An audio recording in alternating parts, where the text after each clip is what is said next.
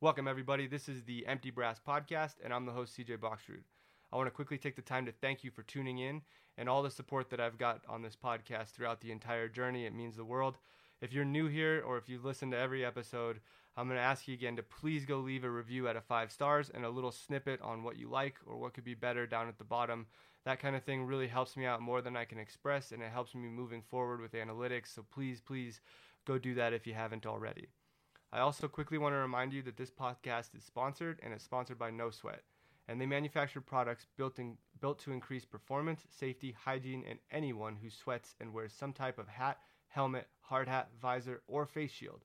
No Sweat's patented design and dry lid technology provide a one way trap door that permanently locks in sweat, moisture, and odor inside its core while remaining dry to the touch. Their mission is to provide innovative products that improve how people play, work, and live. For more, visit www.nosweat.com. Again, that's www.nosweatco.com. We're also sponsored by Mac Defense, who specializes in building duty grade handguns for the armed professional and responsible armed civilians. They offer a top tier product at a price point accessible to the working man. Their no compromise approach, mixed with their expert craftsmanship, lead to a fine tuned product with a focus on functionality. In an industry inundated with Gucci guns that fall on their face, they strive to build guns that run as good as they look in all conditions. From complete builds to modifying customer supplied components and guns, they've got you covered. For more, visit www.macdefenseindustries.com.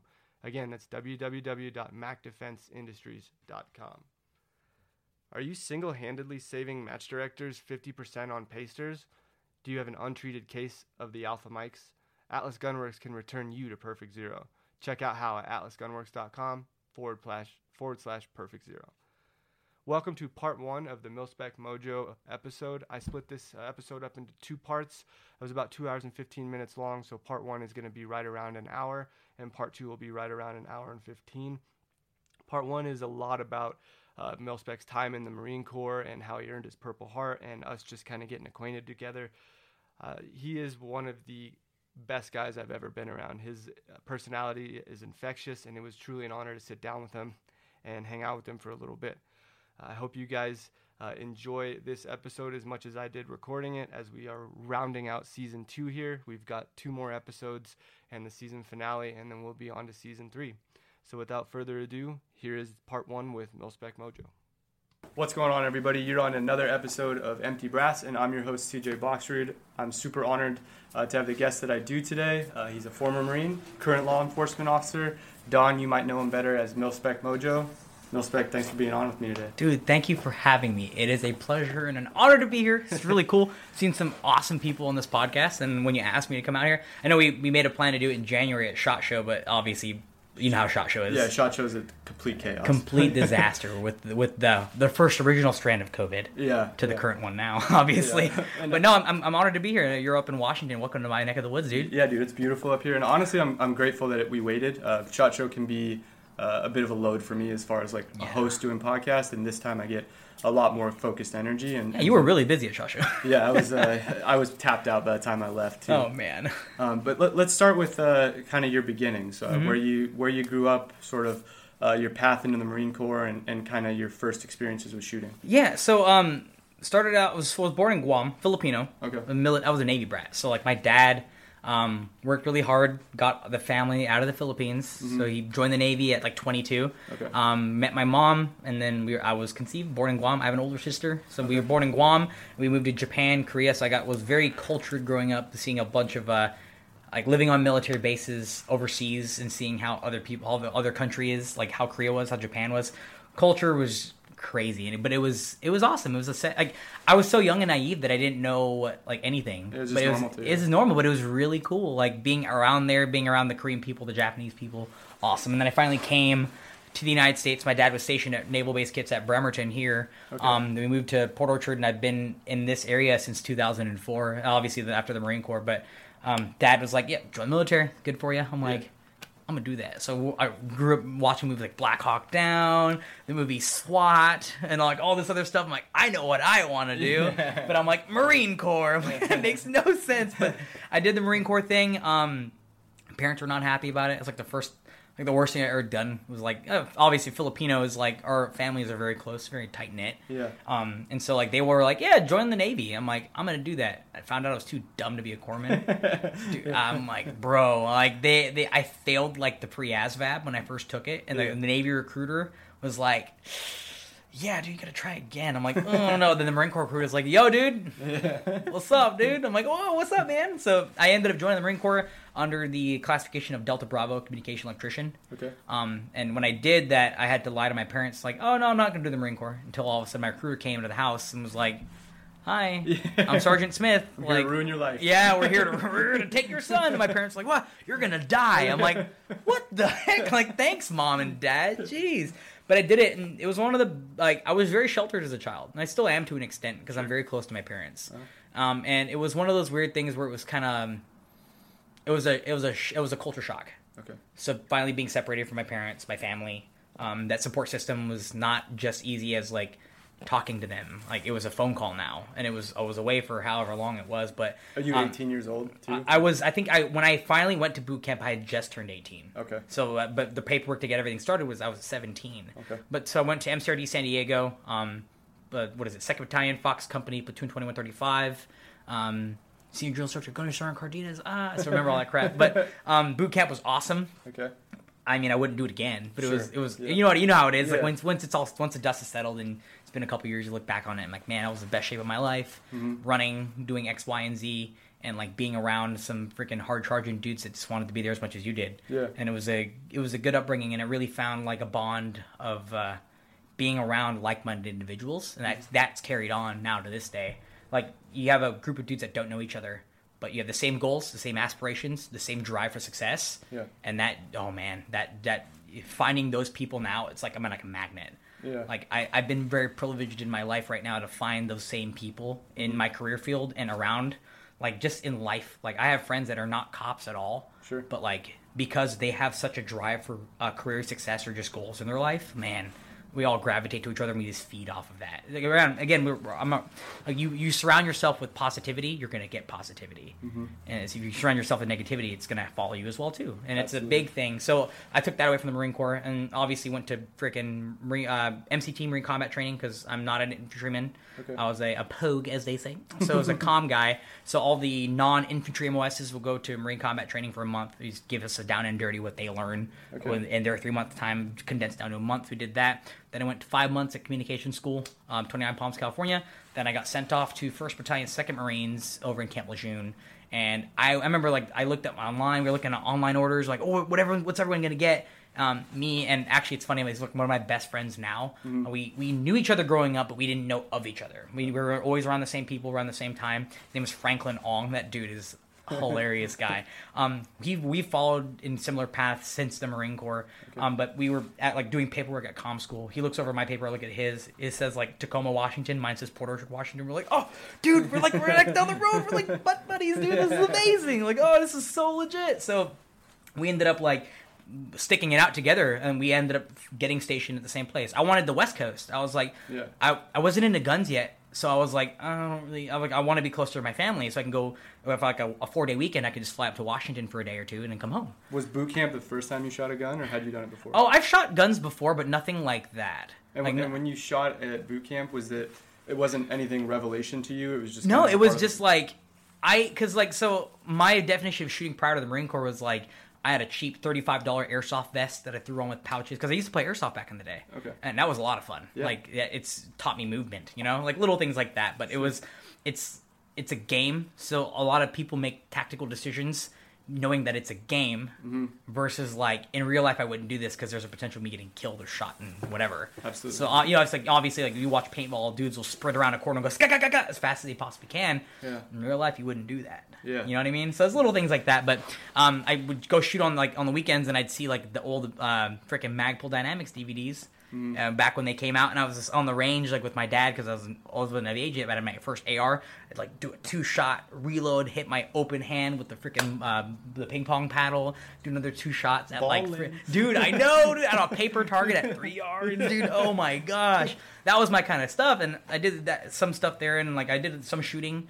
but it wasn't anything revolutionary. It wasn't anything like what I do now, at least to an extent. And so went to boot camp, and the instructor's like, "Oh, you're pretty good, dude." I'm like, "Thank you, sir." I'm like, "This is cool, thank you." She sucked at long range, but when it came to like the table two marksmanship, which is all the close quarters, close in stuff, Mm-hmm. oh man, I was I was doing really well. I was very surprised. Um, Were you developing a passion for it at that time, or not really? not really, honestly. It wasn't. It wasn't that big. It same, was same for me actually. Yeah, you know what I mean. So it's like I I, sh- I was shooting because it was a job and it was really fun at the time. Yeah. But it wasn't like I'm gonna buy a bunch of guns. I'm gonna get into this stuff. I had a gun at the house, AR-15, dude. Like everyone's got that. My Yeah. Stag Arm Stag 15, a 16 inch gun is what I had with a quad rail on it. Like, Shout out Cheyenne, Wyoming. and Cheyenne Wyoming. Oh yeah, they were yeah they're over there. yeah. No kidding. Yeah, I forgot about that. No, and so I was like, all right, cool. And then like I came, got to the unit, Mm-hmm. and then then I started to like like look into guns and doing whatever. I I obviously wasn't old enough to purchase a handgun yet, so I was like, rifles are kind of cool. Um, I did my research. I played a lot of video games, so guns have always been intriguing to me. Um, and then came time for Afghanistan in 2014. What what was unit culture like there? Was it uh, heavy emphasis on training, heavy emphasis on physical It was stature? it was very much on training and talking shit to dudes that weren't infantrymen because it was an infantry battalion. So it was first battalion, second Marines. It was um, the infantrymen that I got to know were amazing, but like if they didn't know you, you were a piece of shit. Yeah. And it was it was it, it kind of killed me because there was dudes that I looked up to. Even like even right now in my career field, like with, as being a cop. So I worked for the DoD uh, previously, like for the last like three years. I just transferred to a new agency now. Um, working for the DoD, I was essentially just a base cop. Yeah. Um, I was a federal law enforcement officer, 0083, working aboard Naval Base Kitsap Bremerton. Okay. So I had full LE authority doing X, Y, and Z, but cops that I looked up to, Mm-hmm. like SWAT guys that are like, I want to be like you when I get older, they were talking shit to me. Like, You're not a real freaking cop. I'm like, thanks, dude. Yeah. And that the, the, I counted the same thing in the military. Like, you're not a fucking grunt, dude. Fuck you. Yeah, like, I, I came from the infantry culture, and I, that uh, that's a detriment. That I, I understand it to an extent. Me too. I, I I get it. I get it because there are some shitty freaking non-infantrymen. Like again, so like it was weird, dude. And I because I think I know what you're about to say. It's like you know you be in the field for like a month, Yeah. and these dudes are in the rear getting paid as much as you are, Yeah. and you're like, fuck that guy. Yeah. And I'm with that. And I it's, agree. It's learned from the older guys too. Right. You know, like that's passed on to you just when you're young. that culture. Yeah. That culture, and it was weird. And I was like, man, that.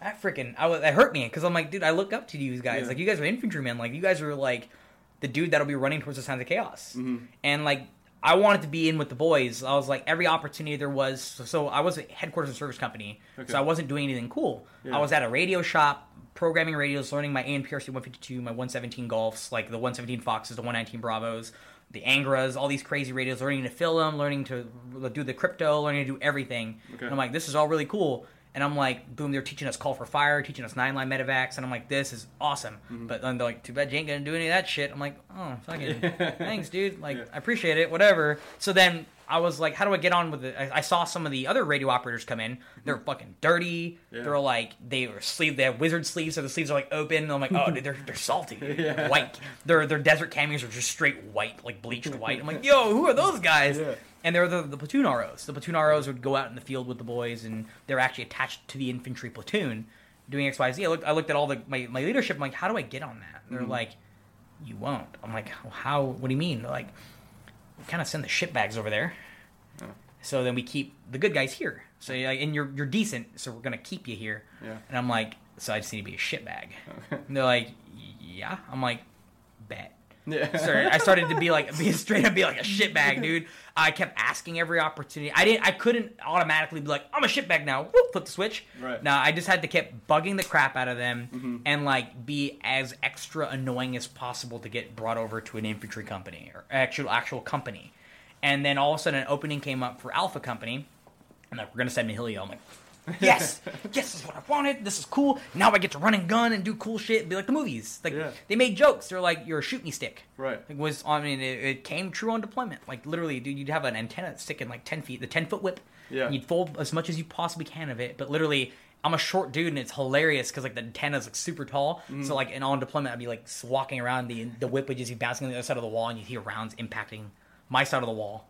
Are you are you running comms for like a, a, com, a company commander, platoon? Uh, commander? but usually, usually when we pushed out, I was not the company, uh, the company command, uh, the company commander's RO. Okay. They usually left that to Teague. Yeah. Uh, I was always with an infantry platoon commander, so like a lieutenant. Okay. So I was with him, and or like if whoever's leading the section that or a staff sergeant, like a staff sergeant would be out there with us, and so I'll just be his bitch for the whole day. Mm-hmm. Yeah. So I'd be like, "Hey, staff sergeant, what do you want?" He's like, "Hey, can you radio X, Y, and Z and spin up a I nine line IED UXO because we possibly have IED UXO and get EOD out here." I'm like, "Roger that." So I'll spin everything up and do X, Y, and Z and talk on the radio.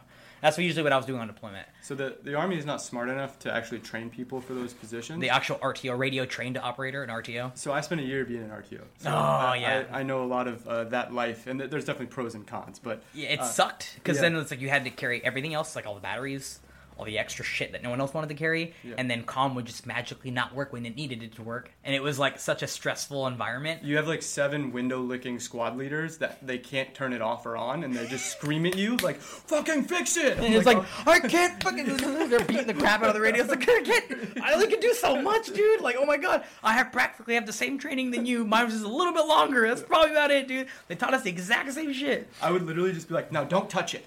Don't, don't, touch it. And then you see, I'd literally walk over and like do random shit, like pretend like I'm doing something. Mm-hmm. Like, oh, it's like, so we have, like, did you ever play with 152s? Mm-hmm. So you know where the PT, CT, zero eyes, and whatever on the, the tabs? Yeah. So they'd be try, trying to talk on crypto and it's be on PT. And Yeah. like, oh, yeah, let me turn it off real quick. I'd be like, look at it. I'm like, first problem I see it. I'm like, okay, turn it off, pretend like I'm doing something, flip it to CT, turn it on. I'm like, oh yeah, you just had it like this, and they're like, oh, okay. And then like a couple of minutes down the road, I'm like, hey, staff sergeant or somebody, I'm like, hey, like sergeant, sergeant, so and so.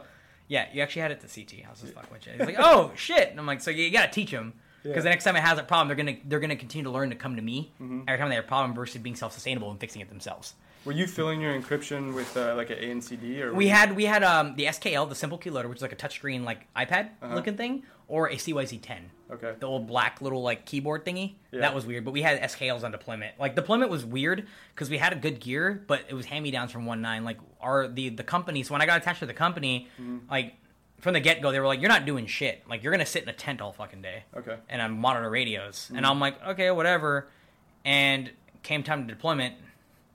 No, Yeah. I wasn't in a tent monitoring radios. Okay. I was on patrols. I was like, crap, this is because I always wanted to. Every opportunity was a shoot house, a mountain house, do whatever, like operations, like fun with those guys in Twenty Nine Palms, whatever. Mm-hmm. I always tried my best to hop on it because that was fun to me. Yeah. Like that was the cool shit. Mm-hmm. Like dismounting with the boys, taking contact, contact left, and all the dudes were all firing blanks at each other. It was super fun. Right. Or like the live fire ranges, like all my boys that have done like range 400, 401 at 29 Palms, like the live fire movement ranges with the com- the whole company mm-hmm. platoon, and we have like MIG charges, freaking smalls for 240s, everything running around, and we're all trying to clear a defense or clear something. But like, yeah, when we got to like. It was a where, where were we at again? You asked a question. I freaking completely. Uh, we're kind of like it. we're getting to the initial stages of the deployment. Oh, okay, so like yeah, we, the workup was weird. Um, I enjoyed it though. Like it was it was fun. It was just very stressful. I had a very Did that infantry unit did they accept you, or was it kind of hard? It, it, it learned they they they they ended up like taking me in as like a little child. I remember like I forgot what his name, staff sergeant. I forgot what his name was, but he was like, "You're like the little company mascot, dude." I'm like, I appreciate it, staff sergeant. He's like, the only problem is like if you get hurt, I see this company getting very internal. Yeah. So I'm like, oh fuck. So I'm like, oh god, it, it hit me in the feels a little bit. Yeah. And I was like, damn, dude, like.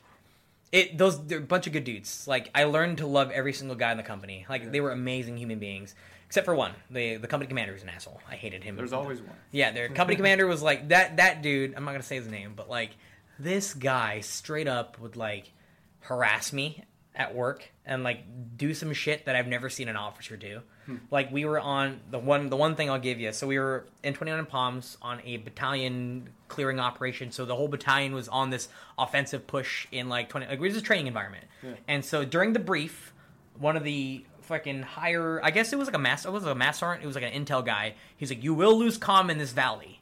Mm-hmm. There's no way for comm to get out because you're in a valley. So just push through it, and eventually, when you get to the clearing in the end, you're gonna get comms. I knew this because I'm always sitting on the brief, listening to everything that's going on during the rock walk, whatever. As soon as he punched into there, the CEO was sitting up in the gunner's turret with no gun. He just wanted to watch everybody do their thing. Okay. I was sitting right beneath him in the passenger seat of the uh, of the MATV because I had the VRC-110s right next to me, so I was like monitoring radios, doing whatever.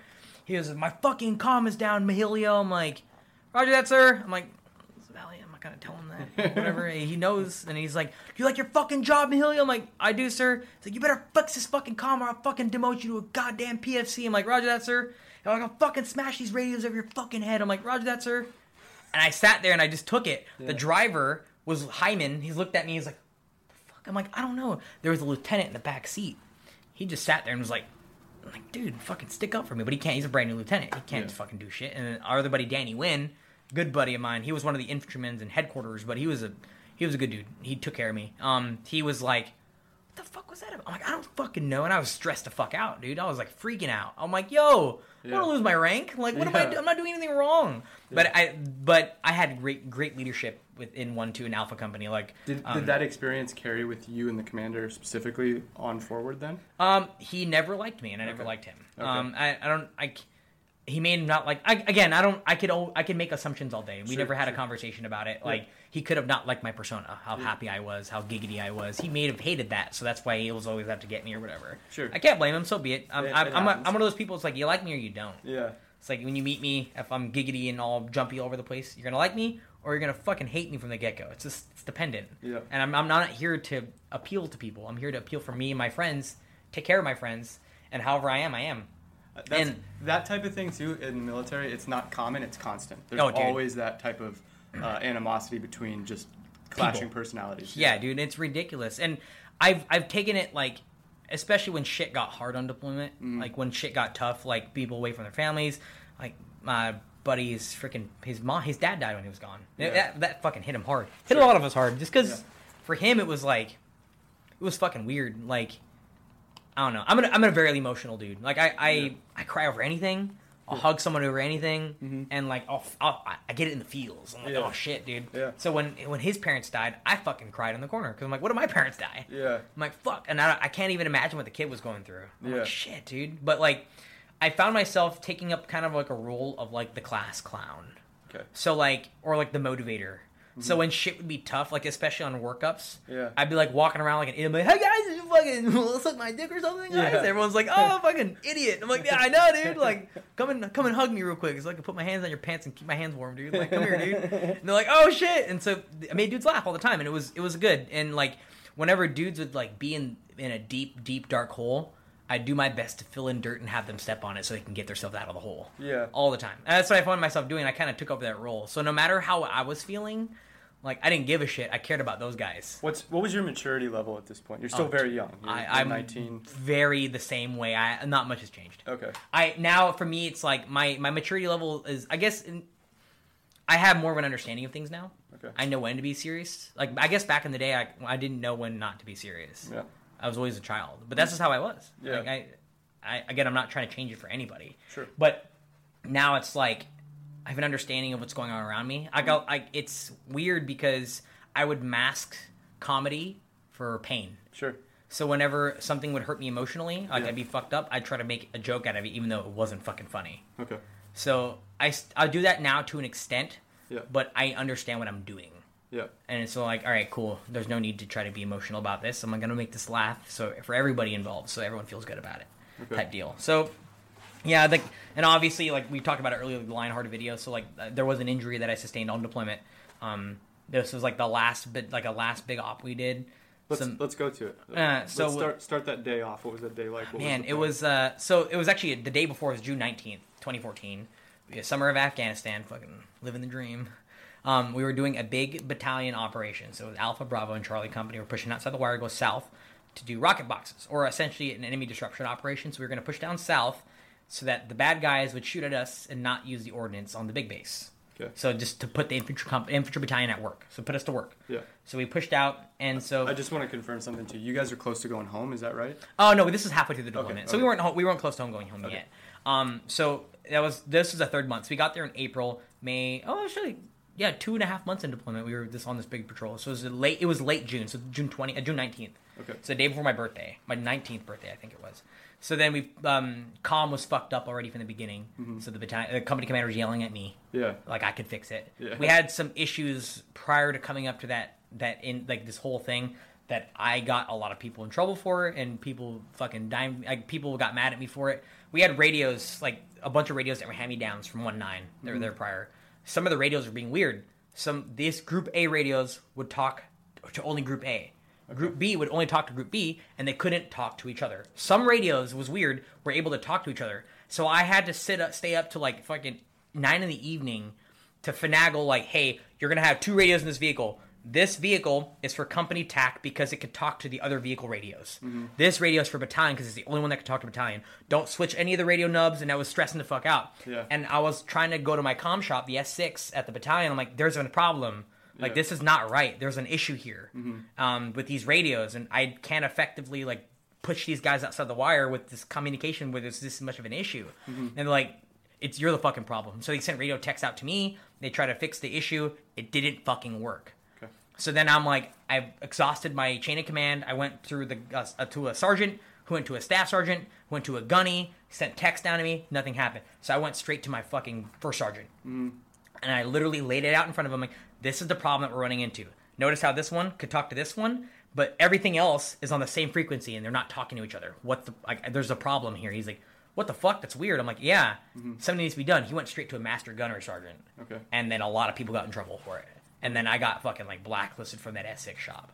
But I'm Oh, like, so they, they put that shit on you then. and they put that shit on me. Okay. So I'm like, fucking a, dude. Like, I, and that was already adding stress to this whole thing. Sure, yeah. And I'm like, fuck, dude. Like, it was, it sucked, but I was like, it needed to be said. Yeah. Because the essentially, like, I don't want to push out a, a squad or like a, a team, a bunch of dudes out there, and then all of a sudden they can't talk on a radio. Yeah. Because that's on fucking me. I I think it's important too. Uh, probably, I would say you know not everybody listens to the show has been deployed before, but I just want to reiterate something because when you're deployed, it's your entire life.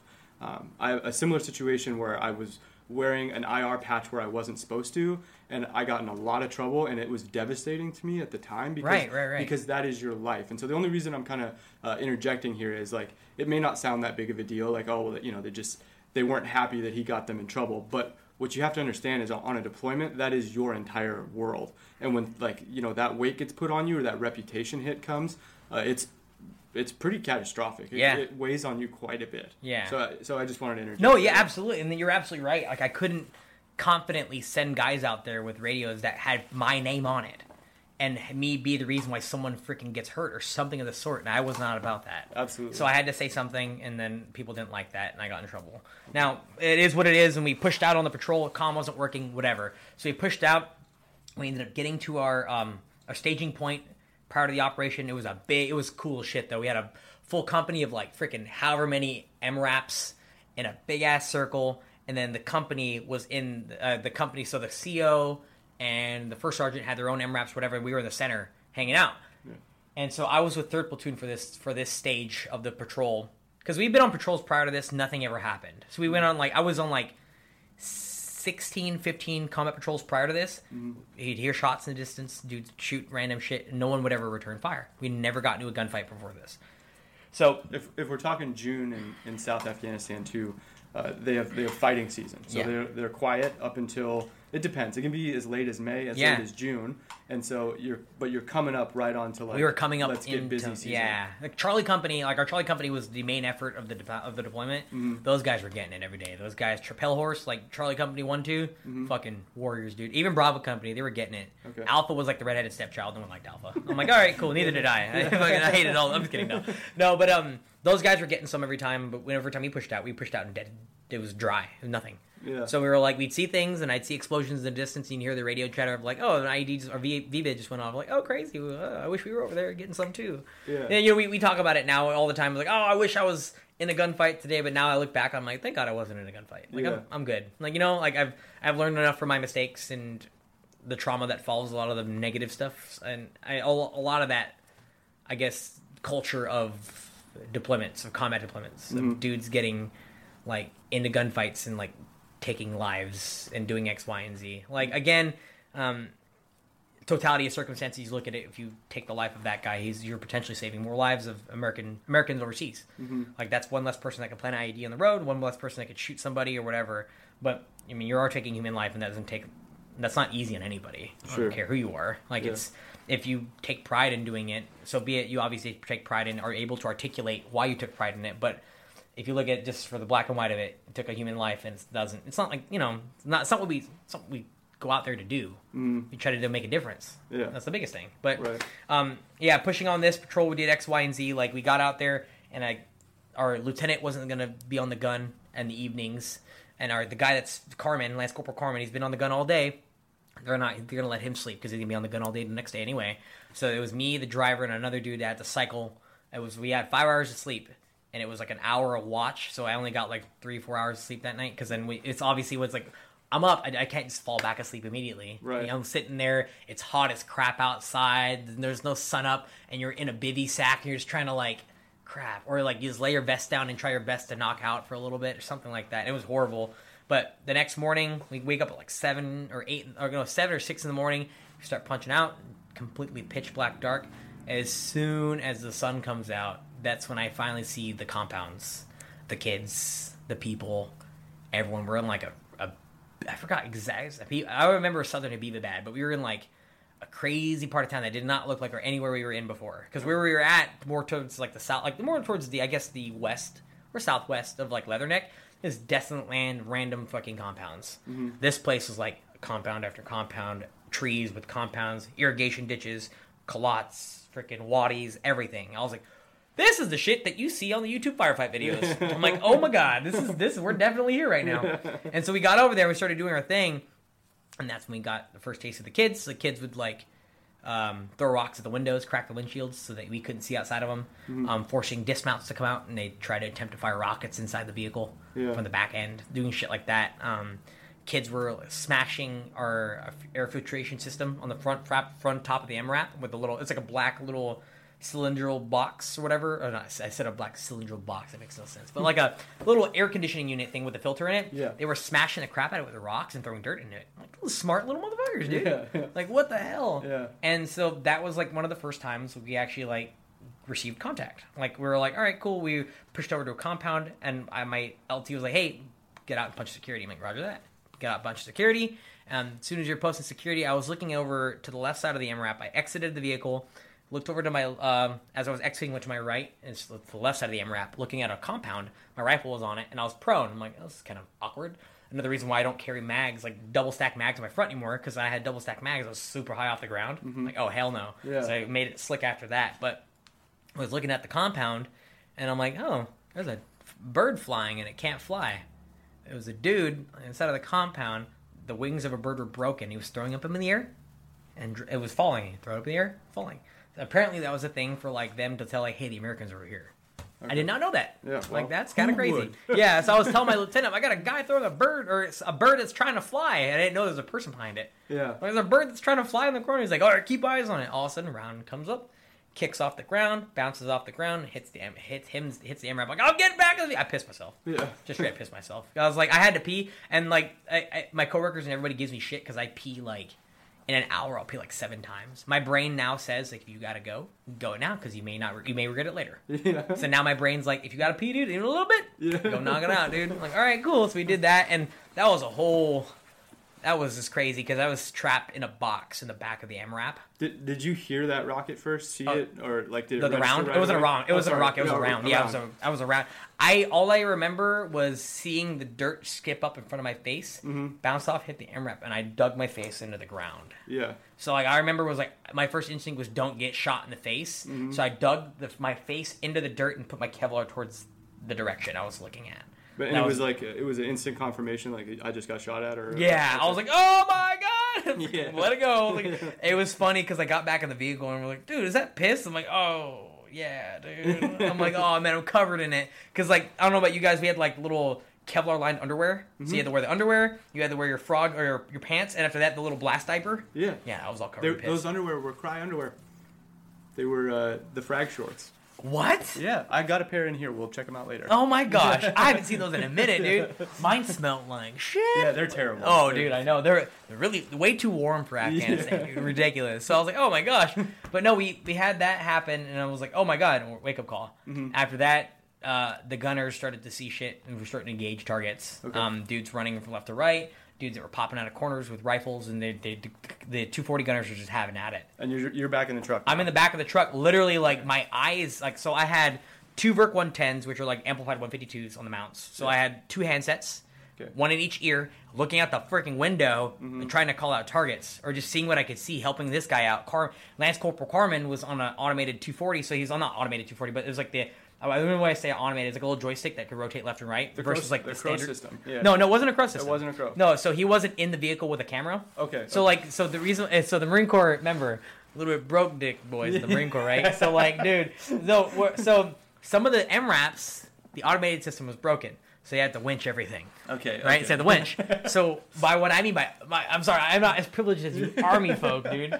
So like, they had, they actually had the joystick that was working. Okay. That could rotate the gun for you, gotcha. and so you'd still be on the gun, Yeah. not some crow system we you're hanging out in the vehicle, looking at like a video game and shooting. What are you, what are you doing, dude? Come on, bro, Marine Corps, dude. I still think the state Marine Corps don't have crows. Probably not. They No. probably still have 203s Eh, Yeah, dude. Uh, wait, you guys don't either. and 320s. Three twenty. I hate you, dude. Oh my god. I had a 320 in 2013. What? Yeah. You were still, dude. Our boys are, dude. When I deployed, I had an M16A4 with an ACOG, and then an, a Magpul stubby grip that I have so far out to the front of the gun that I barely could reach it, but it looked cool up there. My PEQ fifth, my PEQ 16 Yeah. was right next to the A2, uh, uh, next to the A2 the A2 post on the front, to the point where I barely could even reach that laser. Yeah. And I'm like, yo, dude, I got short arm. Dude, they gave the shortest guy in the damn company an M16. I'm like, I hate all of you. I'm like, what is this? When we came back from deployment, that's when they finally gave everyone in the infantry battalion an M4. okay. And I'm like, I hate all of you. We come back from Afghanistan, then we get all this stuff. Like, where was this before we went, dude? Like, what the hell? No, it was ridiculous. And I'm like, yo, dude, like, I my M16 was ridiculous, but I shot really well with it. I love that thing. Like, the uh, the I get rifle length gas system. Now that I know what it is, like a 20 inch barrel or 18 or 20 inch barrel, like that thing shot smooth. I remember shooting the qualifications with it after I got into shooting. Yeah. And like, dude, I was tracking that gun flat.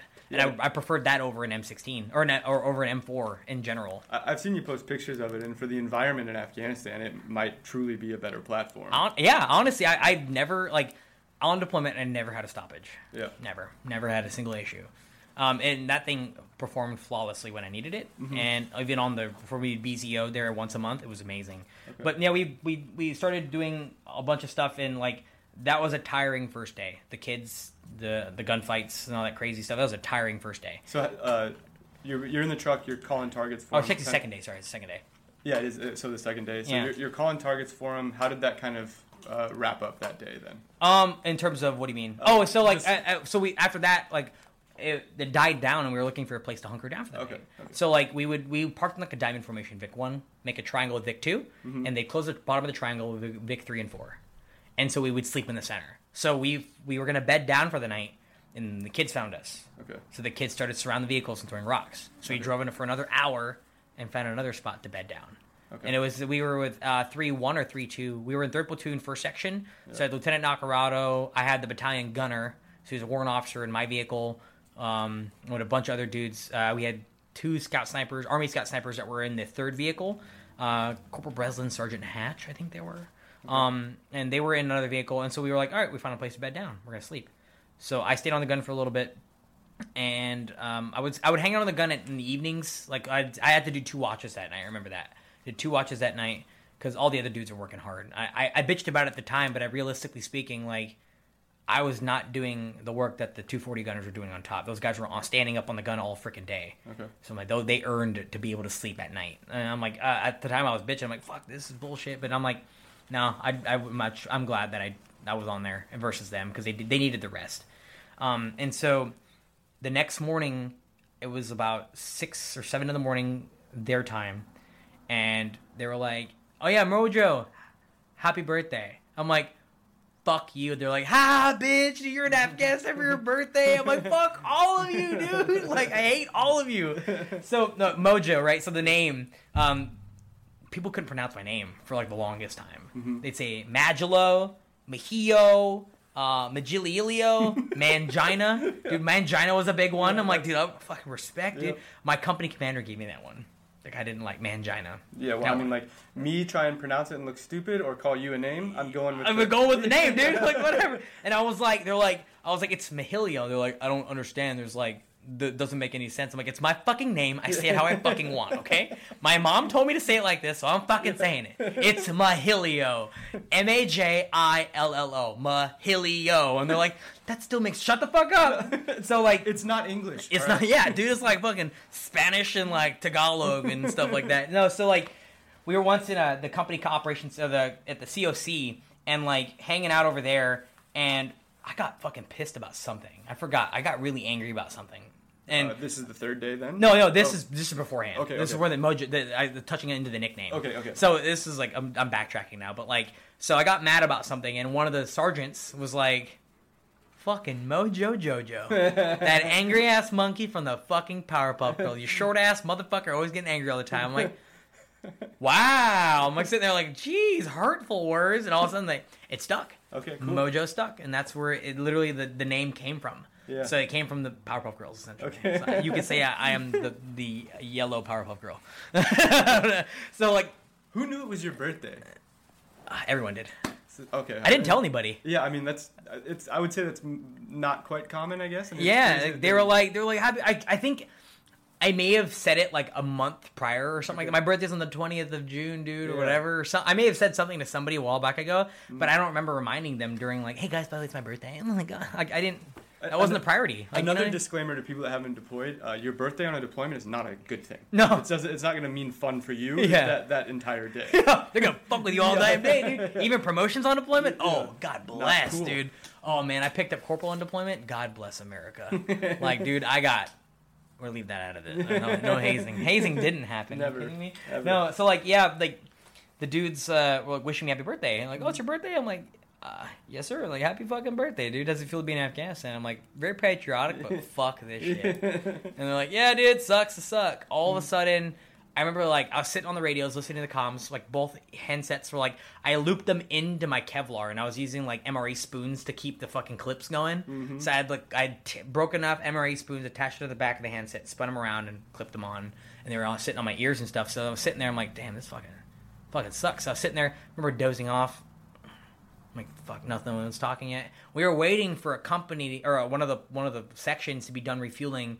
Motor T brought in like a freaking a vehicle to fuel up all the MRAPs. So we were waiting for our turn to go over there and like refuel and stuff. So we're just waiting. All of a sudden, I was like dozing off again or waking up again. I'm like, okay.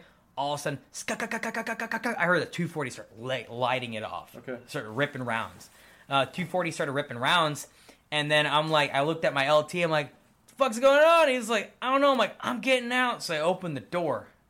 I open the right door, and when I open the right door, uh, like uh, what is it? So I open the right door. We look at there's a fucking car driving us, and it's cool as shit to an extent because it was cool only because I've never seen like a 240 like the rounds like 760 impact a car. Yeah. So I watched all around. Oh, are we talking like one of those white hatchback? Cars? Yeah, like a white Corolla, Okay. like an old sh- piece of shit Corolla. Yeah. What about? So we were in Vic two, so we were on the top left, and then Vic three and four were on the bottom to close the diamond. Okay. So the vehicle was pinching towards the bottom of the diamond. Okay. We were on off of a road so too much to the point where it's like if a vehicle is driving at us, it's intentional. Yeah. So we were that far off the road I just kind of want to feel the setting too. What time of day are we talking? in the morning. Okay, so like Sun was just like the sun is coming out. The sun was like up in the air. Okay. It's just get it's getting hot now. Um, I was like half asleep, half awake. after after kind of having a, a reputation hit, being a little bit exhausted, so Yeah. uh, just trying to set the scene a little bit. So you're Yeah. you're not uh, you're not sharp. I guess that's the best. No, I don't think I, I I can't speak to the other guys. I wasn't. Well, and that's that's not uncommon on deployment. I mean, that's a that's a normal operation, uh, sort of. Yeah, because if you again, it was like weird because we didn't. The guys never saw like combat until like the day prior, Okay. and for and we've been there for two months already. It's Right. complacency. Sure. Yeah. And hundred percent. happens. Yeah, hundred percent happens. It's no excuse for it, but it it's just something that happened, and Mm-hmm. we can't take it back now. Um, but yeah, like all of a sudden the, the the gun started going off. I heard a 240, and then all all I hear was like, "Fucking tell him to control his fucking his bursts." He's just like a one long burst, Mm-hmm. and it was Lance Corporal. He ended up getting the Bronze Star for this. He saved everybody. Like he straight up um. Uh, yeah, he got everybody home. Like he was the reason why none of us died. Yeah. So uh, that guy is a fucking badass. He was quiet as shit, country bumpkin boy. Yeah. But he was a he was a machine gunner. He was an 0311. He wasn't. I mean, he was- sorry, he was a rifleman. He wasn't a machine gunner. Okay. But he was on the 240 that day. I'm glad he was. he was on his shit. He was Yeah. definitely on his shit. So um, he he took a long burst into the vehicle, Mm-hmm. and me being like, I want to get some too. I opened the door. Yeah. I'm a fucking idiot. So then, as soon as the door came open, two of the guys that were in the back of the vehicle wanted to come out with me. I saw the car. They didn't see it. I tried to like shove our way back in. Mm-hmm. Nah, didn't work. I was stuck in between the door, so like half my body was like, like so like the MRAP door like opens up like say opens up this way. Mm-hmm. I was like halfway in the door, halfway out. Okay. And I'm like, oh shit, try to fight back while the guys are trying to come out. Yeah. So the the explosion went off, and it was we were in. I was inside. Like it was crazy because literally all the dirt went from being on the ground to like in the air Yeah. and I my ear my right ear was nothing. I didn't hear a single thing, and my left ear was in a lot of fucking pain. Okay. And so uh, my helmet wasn't even clipped on. Helmet flew off my head. I smashed my head on the uh, back of a, like it was a uh, the G Boss camera, like a like a screen. Do you remember the G Boss screens that are in the MRAPs? To, to be fair, everything in an MRAP hurts. it's, it's a lot of heavy metal, dude. Nothing soft in Fucking, there. fucking a, dude. So like, um, my back of my head smashed that, and surprisingly, I didn't no bleeding. Okay. it, but it cracked the fucking screen. I'm like, holy shit. And then I come back and I'm like laying on top of everybody. I'm like, what the fuck just happened? And I look back at uh, Lance, the Corporal Harvey. He's a fucking badass. And then Gunner Gunner Vickers was a badass too. And they were like, what the fuck just happened? I'm like, I have no idea. Like, what the fuck? I'm like, I what the fuck? We were and see, keep in mind, we're not talking to each other. Right. We're just talking because none of us can hear a single thing. Well, And so, uh, describe for me kind of like your mental state at the moment. Are you pretty? Are you pretty conscious and cognizant of what just happened? I'm conscious and I'm fucking scared. okay. Yeah. And and you're still trying to like piece the puzzle together. Yeah, I have no bit? idea what happened. Okay. Like, I was like, oh my god, I, I thought we got hit by an RPG. Okay. but I didn't. I wasn't smart enough to put two and two together. That was a VBIED. Yeah. Six hundred. So like the EOD guys came on scene a couple hours later, and they were like six hundred pounds of explosives, and that was like fifteen feet away from us. Okay. So it was a very large explosion. And I was surprised we didn't die. Sure. No one died. People got fucked up, but no one died. So, who was the first person that? Ca- I'm sure someone came to the truck fairly quickly. Uh, no, uh, no one. No, No? one was literally everyone stumbled out of the trucks. Okay. Um, a small gunfight ensued. Um, we ended up apparently there were dudes moving up on us when it was a coordinated attack. Apparently people were moving up on the position. So um, I remember I was crying. Mm-hmm. I wasn't doing good. Yeah. yeah. so, but I was Are you- cognizant. Are you crying because you're emotional or because of the pain or what? Or Uh, what is- pain. Okay. I was like, I'm fucking hurting, dude. I'm like, I want to shoot the next motherfucker I see. I remember James, big old black dude. I forgot where he's from, dude. I miss James. That was a, he's a big ass teddy bear. Every time he saw me, he gave me a big ass fucking hug. And he was an infantryman. He was a rifleman with a saw. Okay. So he was like, I'm gonna help deploy the stretcher. Take my fucking saw oriented to the south. I'm like, got it. So I pulled the saw, pulled safe push, and I hung out with it. Yeah. And I waited, and I started getting angry. I'm like, I'm gonna shoot the next motherfucker that comes out of the walls because we were near some compounds, and I, I was expecting someone to come out. I was gonna lay him with a burst. Mm-hmm. Didn't have to. So I'm like, oh shit. But there was a whole course of events that happened in between that. Like there was a dudes were throwing them. I've never saw a human being yeet them, literally yeet themselves off the top of an MRAP. I saw like dudes like from the driver's side door. They literally threw themselves out of the door. I saw dudes hop out from the gunner seat and throw themselves off the top of the MRAP to the ground. And, and all these dudes are basically in the flight of fight or flight. They're just trying to get the fuck away Yeah, from. like okay. the the vehicle was fucked. Um, the the rear of the vehicles were not good. And it lifted, literally went like up and back down. So like the vehicle and the temp the vehicle did try to wedge itself between the two bottom portions of the car. Like so the the car that came in with the V bid, Mm-hmm. it tried to wedge itself under underneath the both MRAPs to flip them over. Okay. that's what I think the intent was. Sure. But uh, land by shooting the guy. Mm-hmm. Uh, freaking, he only got like a couple feet away from the MRAPs. He wasn't able to wedge himself directly underneath it. and, and so- I think he detonated it then. I think it was a. I don't know if it was a command switch or a freaking dead man switch, Okay. but then it went off. I remember the dude who had a red shemagh wrapped around his face. Okay. I remember seeing that. Yeah. Um, but yeah, that whole thing went down, and like I remember, like I was in a lot of pain, and then uh, we gave aid to a bunch of the dudes that needed it. Our uh, Corporal Butler took a piece of shrapnel in the mouth, Oof. and then he took a shrapnel, piece of shrapnel in the foot. I remember he was lit, sitting up against a tire, and um, yeah, he was sitting up against a tire, and he's like, uh, I'm like, I'm like, you're right, dude. And he's like, uh, I'm like, you look like a you look like you're in pain, dude. and he goes, uh, I'm like, yeah, I'm gonna just stop talking to me, dude. Just don't even make noises. I'm just gonna sit here, dude. And he goes, mm. I'm like, I said stop making noises. Something along the lines of that. But it was funny. Um, he messaged me a couple like a year or two ago, and he's like, I remember, I never remember, I never forget the day that you were in front of me when this happened. I'm like, dude, that was funny. he's like, I, he's like, I appreciate it. I'm like, you're welcome. Like, thank you for being there for me too. Yeah. And it was, um, Is your pain is your pain fading throughout this? Is it getting worse? Um, as you can tell, like every time I talk about it, I get a little bit emotional. Yeah. It's a sucky day, man. Sure. Like, yeah. um, it, it it sucked for a lot of us, and again, it was a shell shock for me. Like the first thing I thought about was my parents. Mm-hmm. Like, damn, dude, I wish I'd have spent more time with them because like I could have died, dude. Yeah. Man, I don't, I'm not even married. I don't have a girlfriend. Like, what, Yeah. what the what the fuck am I doing? I'm like, Yeah. holy shit. But yeah, it was it was a interesting time. Like it was very, it was an eye opener to say the least. And um, fighting through that pain was weird. Over the years now, it's gotten easier to talk about depending on what, the context. Like if we're being like serious and like I start talking about it. Eh. But if we're making jokes about it, I'm like, yeah, dude, fucking got blown the fuck off on my 20th birthday. And then it's funny. It's okay. Yeah. It's all about the tone in which I tell the story, technically, for me, and my body will read it that way. But immediately after that, America's fucking firepower came into effect. Dude, I had uh, two aircraft overhead. It was a, a Corsair 5.6. Never gonna forget the call sign. It was a Huey and Cobra gunship mix. Did a holding pattern, and they started shooting at things. I'm like, fuck yes. And then my my the antennas from the vehicles got chopped off by the shrapnel. So some of the vehicles weren't working for ComWise. So I had to get a handheld, turn it on, go to my one my VRC-110, and my idiot self for not prepping the gear. I had to turn on the VRC-110 that was working, but the antennas were fucked. Get the DAGR time. Remember getting the DAGR time for uh, single channel, uh, single channel fucking frequency hopping or Yeah. frequency hopping ciphertext, whatever. So I had to get the the DAGR time on it, get onto the AirNet, and be like, Corsair 5.6 is Animal 3.2. Corsair 5.6 Animal 3.2 conduct a holding pattern directly to our west. Whatever. Started talking on the radio, and they're like, Roger, we got you guys. So I was like, oh, thank God. Are you still uh, no hearing in the? Uh, my left ear was good. My left ear could hear, but it was a lot of pain. My right ear was the one that was completely kaput. Okay. Yeah, so the left ear was just in a lot of fucking pain. So at this point, I was just uh, talking to them. Volume was turned all the way up, trying to listen to it. And then um, my LT called in the nine line. Because at first he's like, "Can you call in the nine? I'm like, "I can't hear shit." He's like, but obviously I heard him say it. But he's like, "I got it." So LT fucking took that like a champ.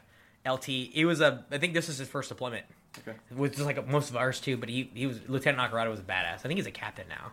Um, but how many how many dudes you put on the bird? uh, I think there was five, four, or five or six. And you didn't go on? I didn't go on the bird. Okay. Oh, I, there was dudes hurt than me, hurt worse than me that wanted to stay, Yeah. and so I'm like, I'm staying with them.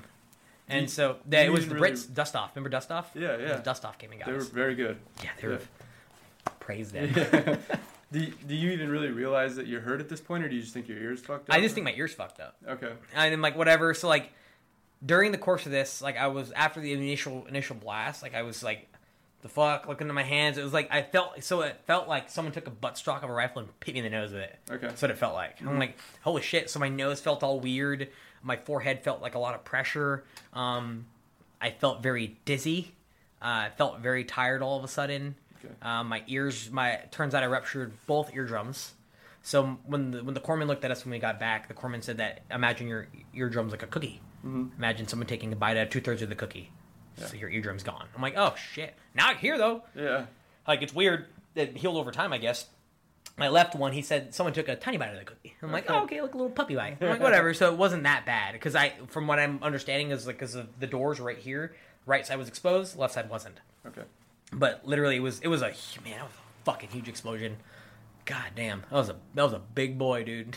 like, You um, said it like it kind of pushed you back into the truck, or yeah, like I, think flattened I think I don't think I've ever seen an explosion actually physically push somebody. Yeah. I, I I always say like it pushed me back because I think I literally went like yeah. Yeah. like I shoved my way back into the vehicle. Yeah. That's what I that's what I think happened. Okay. Um that that day is kind of it's not blurry. I remember the details, but Sure, like yeah. it's it's funny because the little details like what you just asked me, it's like how do I not remember what exactly? Did I push? Like Yeah. did I instinctively push? Did I not push? Like what I a what the what the We're talking A, about like halves of a second or quarters of a second time frames too. You know, it's and it's Yeah. uh, it's disorienting. So it's in some ways it's it's not always even possible to sort of recant that kind of thing. No. Uh, how, so walk me through kind of how it finished up then. Or So um, when soon uh, American Firepower, dude, like Yeah. helicopters came on scene, and I watched the rest of the Alpha Company create a large perimeter around us. okay. It was motivating as shit Yeah. because like as soon as we got hurt, we are like, run away. Yeah. Everyone came. I was like, Yeah.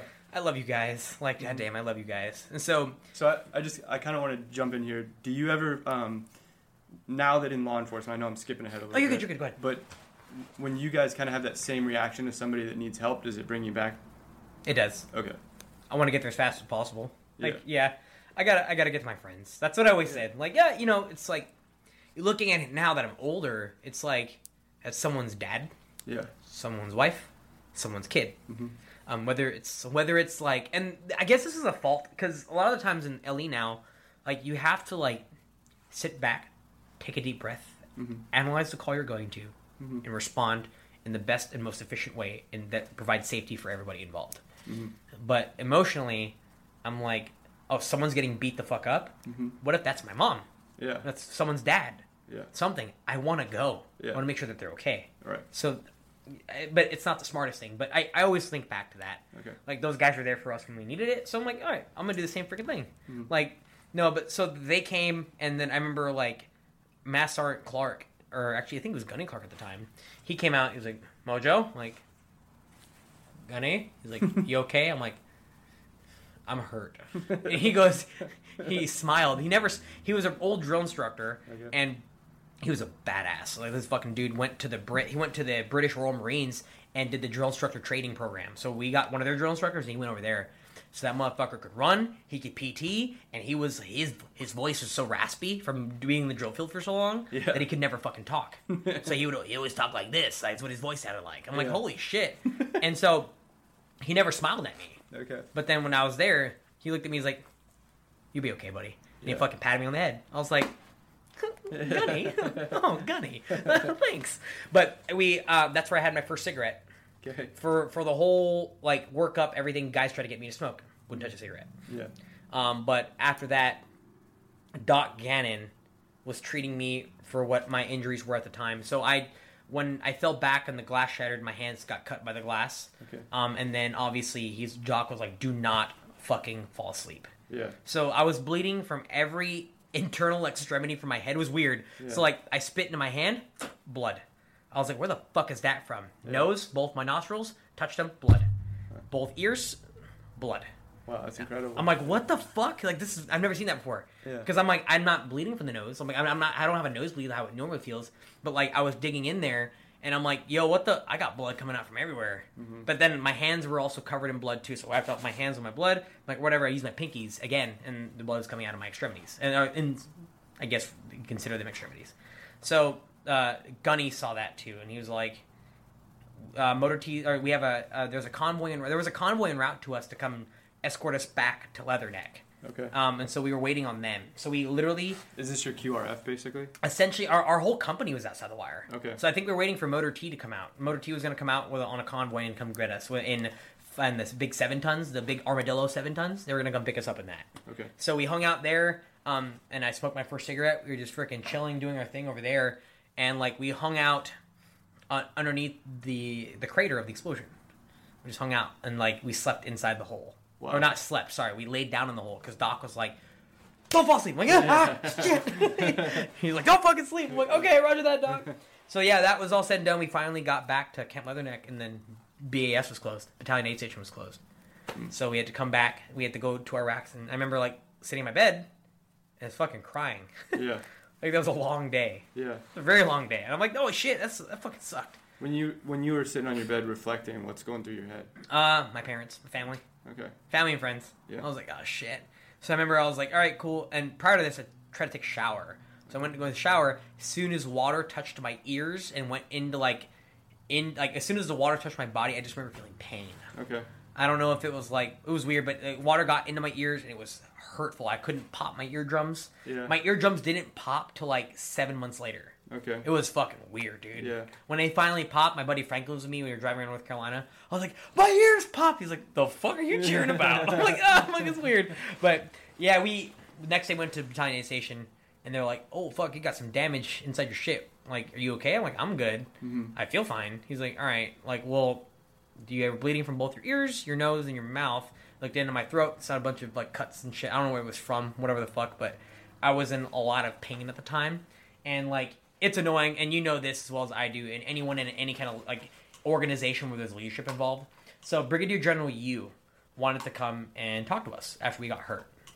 So we we had to take time out of our day to get fucking nice, clean camis, nice, clean boots, Yeah. clean our fucking weapons, sit at the battalion at the COC, uh, and for this for the brigadier general to come out with his entourage to fucking get pictures taken with us. I'm like, fuck you. If you want to be a dude, just come here and talk to us. Yeah.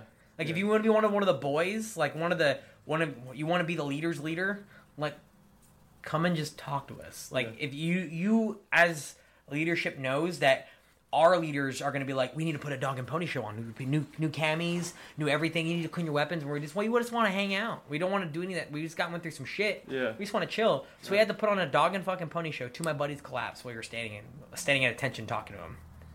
So two one uh, uh Lance Corporal Carmen fucking collapsed and ate shit, and then uh, Cardoso, uh, Lance Corporal Cardoso also was fucking fell and ate shit because they had some fucked up shit in their brain after they got hit by the explosion. So I'm gonna I'm gonna kind of make an assumption here. Uh, Does this particular event uh, sort of dictate whether you're gonna reenlist or go about your separate ways? Not the event, but the deployment. Okay, but th- this event is a, is a part of that. I, I guess to an extent, because like they gave us a high. Yeah. That combat deployment was the high. yeah. and it was like everyone's dream at the time was to go to Afghanistan. hmm And like I was in first grade when the towers fell. Yeah. I was a child in Korea. Right. So like the fact that this went on long enough for me to go out and affect a change on the Mm-hmm. ground where some of the shit fucking started, Mhm. that was an honor and a privilege for me. Yeah. Like to be able to go over there and like do all this shit. I'm like, dude, that's like motivating as fuck. Yeah. So, and you know, when I came back, when everything was said and done, the deployments were a UDP, like to go float on a boat, Mm-hmm. Yep. to go on an ME, uh, to a Marine Marine Expedition Unit, to go float on a boat again, to essentially take the infantry battalion, which goes to the field on the weekends and do whatever. If they go to the field away from their families all the fucking time to do training, Yeah. they're literally dropping us in another country to do the exact same fucking shit Yeah. to do training, to do field ops, to do more training and training. It's like you're taking us, you were spending X amount of thousands of dollars to do that. I get it. Oh, sorry, I get it. It's like a force readiness thing. Mhm. So we want to be overseas in Okinawa and Korea and Japan to be like a force readiness, whatever. But realistically speaking, dude, fucking pointless. And I'm like, Right. I'm not. I didn't join to do trading events across the United States. I joined for Afghan. Yeah, it's the Super Bowl, man. We're not. We're, yes, it's the Super Bowl. Yeah. It really is. And you don't like, play in the NFL to play in preseason. You, know? you don't, and that's that's that's that's a great. one. I like that. So it's like, yeah. So after that, I was like, I'm getting out. I don't. Yeah. It was it was toxic for me. A lot of the shit talking. A lot of the you're a fucking pogue. Fuck you. Box, Um, so box checked. Yeah, that stuff. I, I got the box check and like, um, got some cool ribbons out of it. Got the Purple Heart. Got the combat action ribbon for certain things and whatever. So I'm just like, when you got that Purple Heart, was it? Uh, did I didn't you want enjoy it. that. Okay. I got a paper scratch. I got a Yeah. paper cut. There are dudes that have gotten hurt worse than me and that haven't gotten it. Yeah, I mean, it's. It, I just laugh whenever I hear that because every Purple Heart uh, recipient always says that. It's like, it, you know, dudes missing legs. They're like, well, you know, there's somebody that had it, you know, worse than me. It's You're like- you're right on that, but it's like literally I have like you look at me and like there's nothing wrong. I mean mentally sure and stuff in the inside sure, yeah. but like I didn't get shot. I didn't get Sure. like fucking I didn't take shrapnel to the knee. Like, that concussion could last. I mean, it could have a. a it, potentially, it could it could last longer than some even more catastrophic it, injuries. it, it, it, it's, it still plays effect on my life right Yeah. now, which is very annoying. Headaches are a very common thing. okay. So like every time I'm like, oh fuck, I got a headache, and I have like I get those all the fucking time. I'm like, you don't say, dude. Yeah. It's like, Yeah. uh, I'm like, Yeah. and obviously I'm not like, oh, I was blown up in Afghanistan. That's why I have my headaches. I'm just like, yeah, dude, it sucks. I have headaches a lot more than usual. Sometimes three, four times a day, Mhm. and it's disabilitating head headaches. So it's like back in my old department when I used to get headaches, it was like, dude, go home yeah. because I I was not mobile. Right. I, I can't do anything. Yeah. So I'm like that's and then essentially like if I get that headache that's that bad, I can't effectively do my job and protect my friends and the innocent people that I've sworn to protect and rose my right hand to. Mm-hmm. You know, so it's Yeah. like I gotta go home. So VA was actually I have one of the few stories where the VA actually like they, they've been doing good for me. The Yeah. VA's been taking care of me, so I'm very happy with that. I, I can actually say the same. okay, you can. Yeah. That's good. That's I don't hear that very often from people. I live Every in different Wy- stories. I live in Wyoming, so it's a it's not. I, I can't even compare it. It's just the a number of uh, staff members Yeah. to the number of patients is that the ratio is so much better than anywhere else in the country. Right. So it's kind of a, a unique situation. Um, I, I kind of want to get to some other things. I, I wish we could talk about more of that. I really do. Oh, you're good. Um, Sorry. Yeah, you're but- good. but I I, I well, I just want to tangents.